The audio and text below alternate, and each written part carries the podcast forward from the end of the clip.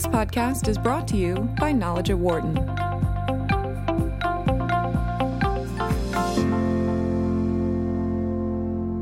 When Russia appears in the news here in the U.S., pretty much now, it usually regards the Mueller investigation into Russian interference in the 2016 election or President Trump's meeting with President Vladimir Putin in July of 2018, but we rarely get information about Ru- what Russia has become under Putin's leadership. When he became president in 2000, Putin wanted to make a trip to visit each of Russia's 11 time zones in a single night to deliver a New Year's speech. Quite the task.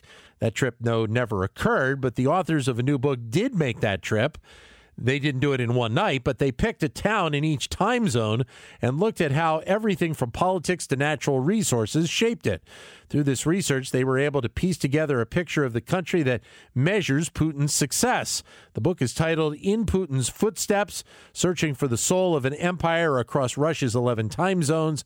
Nina Khrushcheva is one of the authors of the book. She's a professor of international affairs at the New School University and a member of the Council on Foreign Relations. She also just happens to be the great granddaughter of former Soviet Union Premier Nikita Khrushchev, and she wrote the book with uh, Jeffrey Tayler. Nina, great to have you with us today today. Thank you for your time. Thank you for inviting me. Thank you. I, I, first, this idea of, of, Vladimir Putin wanting to do a, a, a trip in one night, basically giving speeches in all 11 time zones, that's an incredible task to try and pull off in the first place.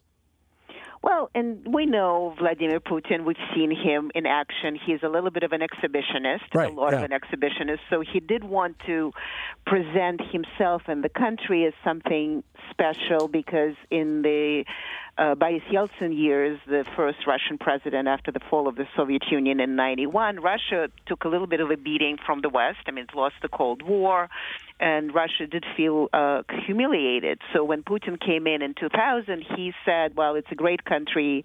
Uh, we have 11 time zones. It's all incredibly diverse, and we really need to show it not only to the world, but more importantly at the time for the Russians to feel to make them feel better. So it was a of course, it was a promotional um, exercise. Was supposed to be a promotional exercise, but it was also to tell the Russians that they're, you know, they, they're not they're not a punching bag of, of the West in many ways. But of course, as as you said, you can't really make that trip in one night because you can do it in a magic sleigh, as he wanted to do it uh, in uh, in 2001 uh, during the New Year night, but you can't. It's just too big to to go this way, and so we thought it was an interesting idea to travel through Russia. As we can, we couldn't obviously couldn't do it in one night, and we couldn't do it in winter all the way through because it's just some parts of it are way too cold to travel. Right uh, in a, as, a regular as regular people, but we thought it would be remarkable to see how Russia changes or doesn't when you go uh, so, sort of sequentially from time zone to time zone. Well, and the size of the country plays a role here, and it, it's it, part of the reason is the fact that you do have so many time zones, uh, and that what I guess to a degree, even though you have the overall control by Mr. Putin and, and, that government, what may be happening on the eastern part of the country, I would think at times could be significantly different on what's going on uh, on the western half, closer to Europe.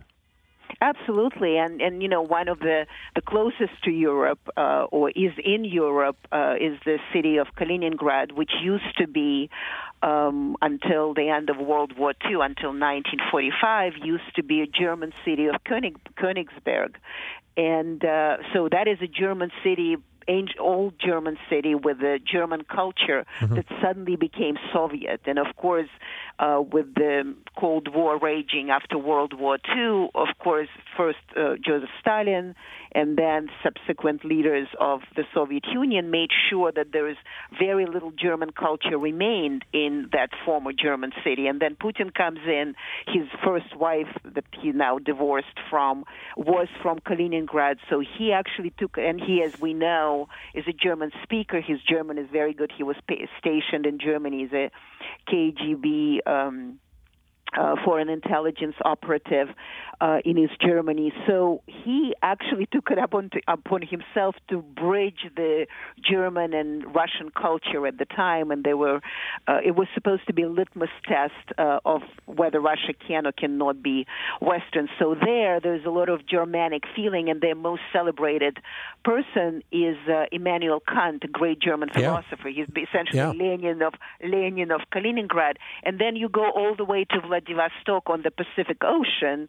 On the other side of which, as you remember, Sarah Palin memorably yes. thought she sees she sees Putin in the backyard. Yes. So we went all the way there, and there is, is an entirely different set of understanding of itself because uh, South Korea, North Korea is very close, Japan is very close, and Moscow is much further. Moscow is an eight-hour flight from there, while Japan is an hour and a half. So it does create a different kind of mentality. And in fact, one would say that Vladivostok, or I would say, for example, we would say it's the most cosmopolitan city of Russia because they do have this European, somewhat European identity that the rest of Russia has, or the western parts of Russia have, but also very much aware of the eastern presence. So, in that in itself was uh, something that. Uh, sort of bigger than um, anything the world understands about Russia, that it is a diverse, the largest country in the world, and it identifies itself as such. I, am guessing when you were in Vladivostok, you could not see Sarah Palin over in Alaska. Well, we tried. We, we took a trip into the Pacific Ocean, and we really looked very, very hard. Right. Uh, we waved at her. We waved at her. We we hope she saw us. So the, the, then, when you kind of encompass all of these differences uh, with Russia right now, what do you think is the state uh, of the Russian economy at this point? Well, the Russian economy is not doing as badly as the United States says it is, or thinks that it should after the five years of uh, Western sanctions. It mm-hmm. even has some growth up to 2%, in, in fact, which is, you know, could have done better, but that allows Putin to continue and to continue with his messages that, you know, despite everything, all the hardships that the West imposes on us, uh, we are going to you know, we are going to persevere and we're going to be a great country. And that message has worked quite well, I mean, well enough uh, until uh, the end of the summer. I think sort of in the end of the summer, especially after the World Cup, uh, which took place in uh, in Russia across many cities, which is another wonderful thing that people actually saw that Moscow is much bigger than just the Kremlin or just Moscow, just St. Petersburg. Uh, and after that, there was a pension reform. The World Cup was a very welcoming um, exercise for the Russians when they didn't bomb anything, when they didn't invent, invaded, they didn't invade anything, yeah. and yet they were uh, they were just being and they didn't win anything. They were wonderful hosts, and that made them understand that Kremlin doesn't necessarily um, uh, doesn't necessarily is not necessarily needed to make Russia great. So Putin's Putin's approval rating took a beating, uh, and economy is slowing down also because all these big projects like a Crimea uh, bridge that was built um, between Crimea and, and Russia, because as you know, uh, Crimea is not really connected by land to Russia, even if it was annexed from Ukraine in 2014. So big projects are slowing down, economy is slowing down, and uh, the state is looking very hard to see how it can uh, coach the um, economic slowdown. And I wouldn't really pass it by Putin to uh, start once again uh, build up the militaristic rhetoric, which they've already been doing because the United States is withdrawing from a variety of of, of agreements and sanctions are not being lifted. So that part uh, probably Putin is going to be using, but for the people now, I think the fridge is a much more important um, kind of a more, more, important definition of their greatness and Putin's uh, Putin's rule. So it would be very very interesting to see how that thing develops. So this kind of tensions develop, um, the tension between the great politics or international adventurism and the fridge issues develop in the next year and the next two years. You mentioned Vladivostok, but is that of the towns that you visited uh, the one, or maybe there's another one where you have noticed the, the greatest change and maybe the greatest development uh, within the country? Not really. I mean, one of the things that once again Putin did, I mean, and it is, we hear talk about the Kremlin all the time and talk about Putin all the time and how miserable the country is, but it's actually not true. I mean, because with the um, in in 19 years that Putin has been in charge, one way or another, in fact, cities became much more comfortable. Most cities, and and the World Cup experience for people showed it that they are much more comfortable than they ever were before. Um, you know, Vladivostok developed because he built three bridges in the space of ten years, three years. I mean, right. five years. Right. Uh, they were bridges and roads, for example, that we described. We traveled on that road in the far north on the city of Okhotsk, which was the Gulag town. The center of Gulag was created to be the center of uh, detention camps and sort of forced labor in the far north, where uh, summers it's uh, 10, 10 months. They even have a Gulag song uh, of of the kind. Is that 10 months of the year is a winter, and only two months is a summer, and it's incredibly cold even in the summer.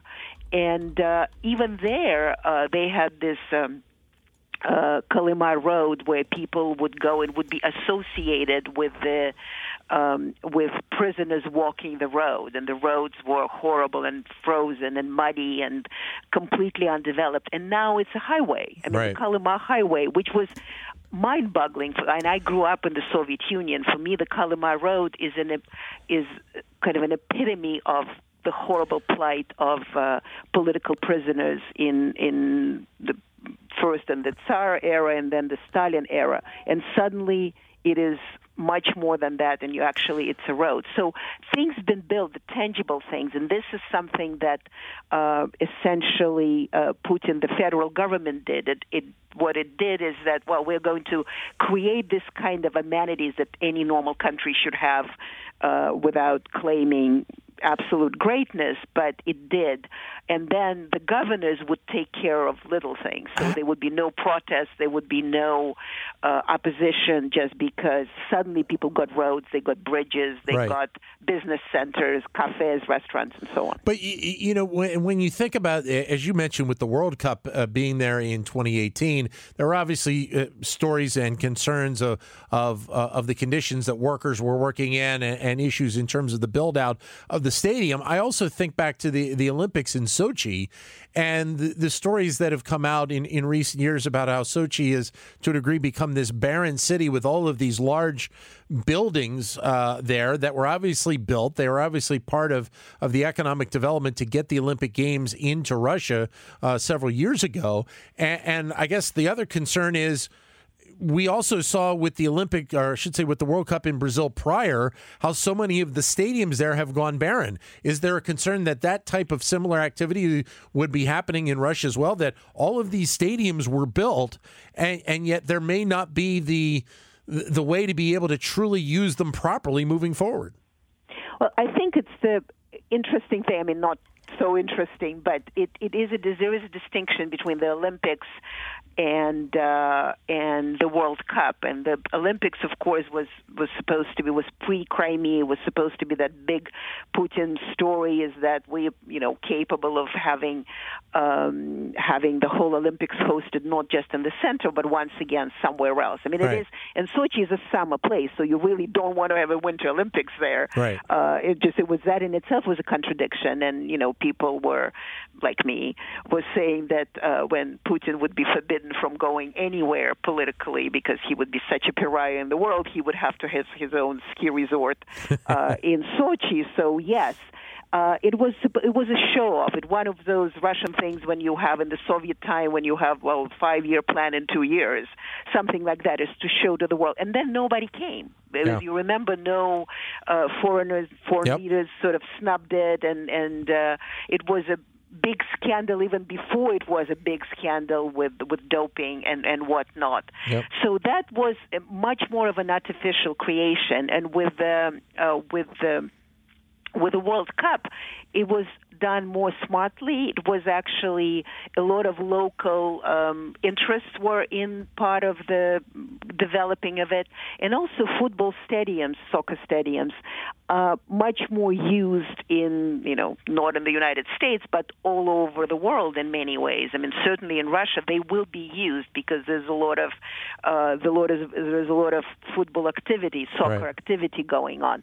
So that was, I mean, Russia learned from, or Putin learned from. I mean, he's not, he's a smart man. He learned from that experience in Sochi when it was a Potemkin village in many ways. And they actually created something that is more livable and more useful during the World Cup. The problem, of course, with the World Cup, it was unlike the Sochi Olympics, which was a Putin game and it was a disaster in the end. Right. The World Cup ended up not being Putin's game; it was people's game, and it ended up ended up to be so successful. How how does how does the economy in that country continue to grow? Be, even with the vast size of it, and, and as you mentioned before, there are so many different elements at play with the, the West and the East and, and the central part of the country. How does the economy continue to try and grow as a whole? And, and obviously, oil is a, is a big piece to this, but, but agriculture is a big piece as well oil is a very big piece to it. I mean, in Russia, Russia's economy, given its size and its potential, it's tiny. I mean, it's I think it's the 12th and the 13th of the world after Italy. So let's just uh, not right. be so excited about. I mean, it is growing. I mean, there is growth, but it's nowhere near where it should have been if it were um, um, administered well and with this grandiosity of a great country and, and sort of the pomposity of, um, you know, let's look at us, we are the biggest and, and, and the greatest. Uh, so, uh, yes, it does. And it grows be- once again because of the land. Of course, there is oil and, and gas. That is, Russia has been um, quite. Uh, has been quite prominent uh, in in its even diversifying the uh, those who receive Russian oil and gas. I mean, you know, for example, China is now a recipient, and and uh, uh, there is a um, Nord Stream two is being is being built and whatnot. So even with sanctions, uh, there is there's still a developing there is still a developing um, category. But also, uh, Russia is incredibly rich in natural resources. I mean, the diamonds, the amber. I mentioned Kaliningrad. There is amber. I think is the first producer of amber uh, in the world. Then there is diamonds and gold and whatnot in Yakutia, in the coldest place in the world. That's that Kolyma Road where uh, people were digging for gold and have been digging for gold yeah. until today. So all these things are uh, copper, aluminum. It's all all these things are there. But and w- with agriculture, in fact, one of those unintended consequences of the sanctions is that. Um, you know the things that Russia were buying in agriculture from Turkey, from uh, from Europe, from China. They're doing it themselves now because uh, when sanctions came in, uh, Putin said, "Well, we're going to pay you back, you horrible Western world, not so Western world, is right. that we're going to pay you back. We're not going to buy your agricultural products. We're going to do it ourselves. And so they started doing it themselves. And suddenly, you have cheese that you've never had in Russia before. It's amazing. You have yogurt that you've never had before. You have meat that China is now buying because uh, this is something that Russia can't do. I mean, it is a talented country. That's why it, why I'm saying it's such a shame that it's only 13th um, or whatever 14th uh, GDP and and develop uh, economy of the world because it, yeah. it could have been much faster, but that idea of grandiosity and size really gets in the way of um, of uh, a lot of normalcy, as Russians would say, even though under Putin they're much more normal than it ever was before. Nina Khrushcheva, who is uh, the author of the book In Putin's Footsteps, joining us here on the show. Your comments are welcome at 844 Wharton, 844 942 7866. Or if you'd like, send us a comment on Twitter at BizRadio132 or my Twitter account, which is at DanLoney21. One of the chapters in the book, and you alluded to it, uh, this town a little bit earlier, uh, is you talk about Kiev and, and obviously Kiev is a, is a town that has been uh, fairly controversial, especially in the in the last few years as well. you call it the mother of all Russian cities, or at least you say that the potential of it is to be the mother of all Russian cities, or a threat to Mother Russia. Take us into into that chapter and, and what you mean from both sides of that. Well, Kiev is the mother of all Russian cities because the original uh, Ukraine and original Russia were the Kievan Russia, that the Russia that uh, was the center of Kiev, the seat of, of uh, that power was in Kiev. Uh, and so it was the, the mother of all Russian cities, was the beginning of, of Russian Ukrainian culture in, in, in many ways. Uh, so and the reason we put it in because of course Kiev is in Ukraine. Yeah. Uh, clearly, it's not a Russian city. Yep. But because it is such an important city for um, understanding of you know Putin's agenda, the annexation of Crimea. I mentioned annexation of Crimea in 2014 uh, because it was a Russian, and then it became Ukrainian when Ukraine was part of the uh, the Soviet Union, so one of the republics in the Soviet Union, and then uh, was Ukraine proper, uh, Crimea was Ukraine's proper, and then Putin said, well, it was all Russian before, so we should take it back uh, in 2014. Right after, in fact, people didn't come to Sochi, the foreign leaders didn't come to Sochi, so it was his 34th medal. I think he sort of thought that he would pay back the world um, and show what he can do more. Yeah. Uh, so Kiev was an incre- is an incredibly important place of where the seat of power began, where Russian Christianity began uh, in um, uh, in the 900s. Uh, it is an important city, and one of the stories that we tell, there was a very important, uh, uh, very important statue in Kiev, which is Saint Vladimir of of Kiev, with with a grand cross baptizing the Russian lands on Russian land, and was built in uh, I think 1843 by a Russian emperor Nicholas I. And while the Soviets destroyed when they came in, they destroyed all re- references to the old regime, and so old tsars, all the all the uh, the statues to the most statues to the tsars were destroyed.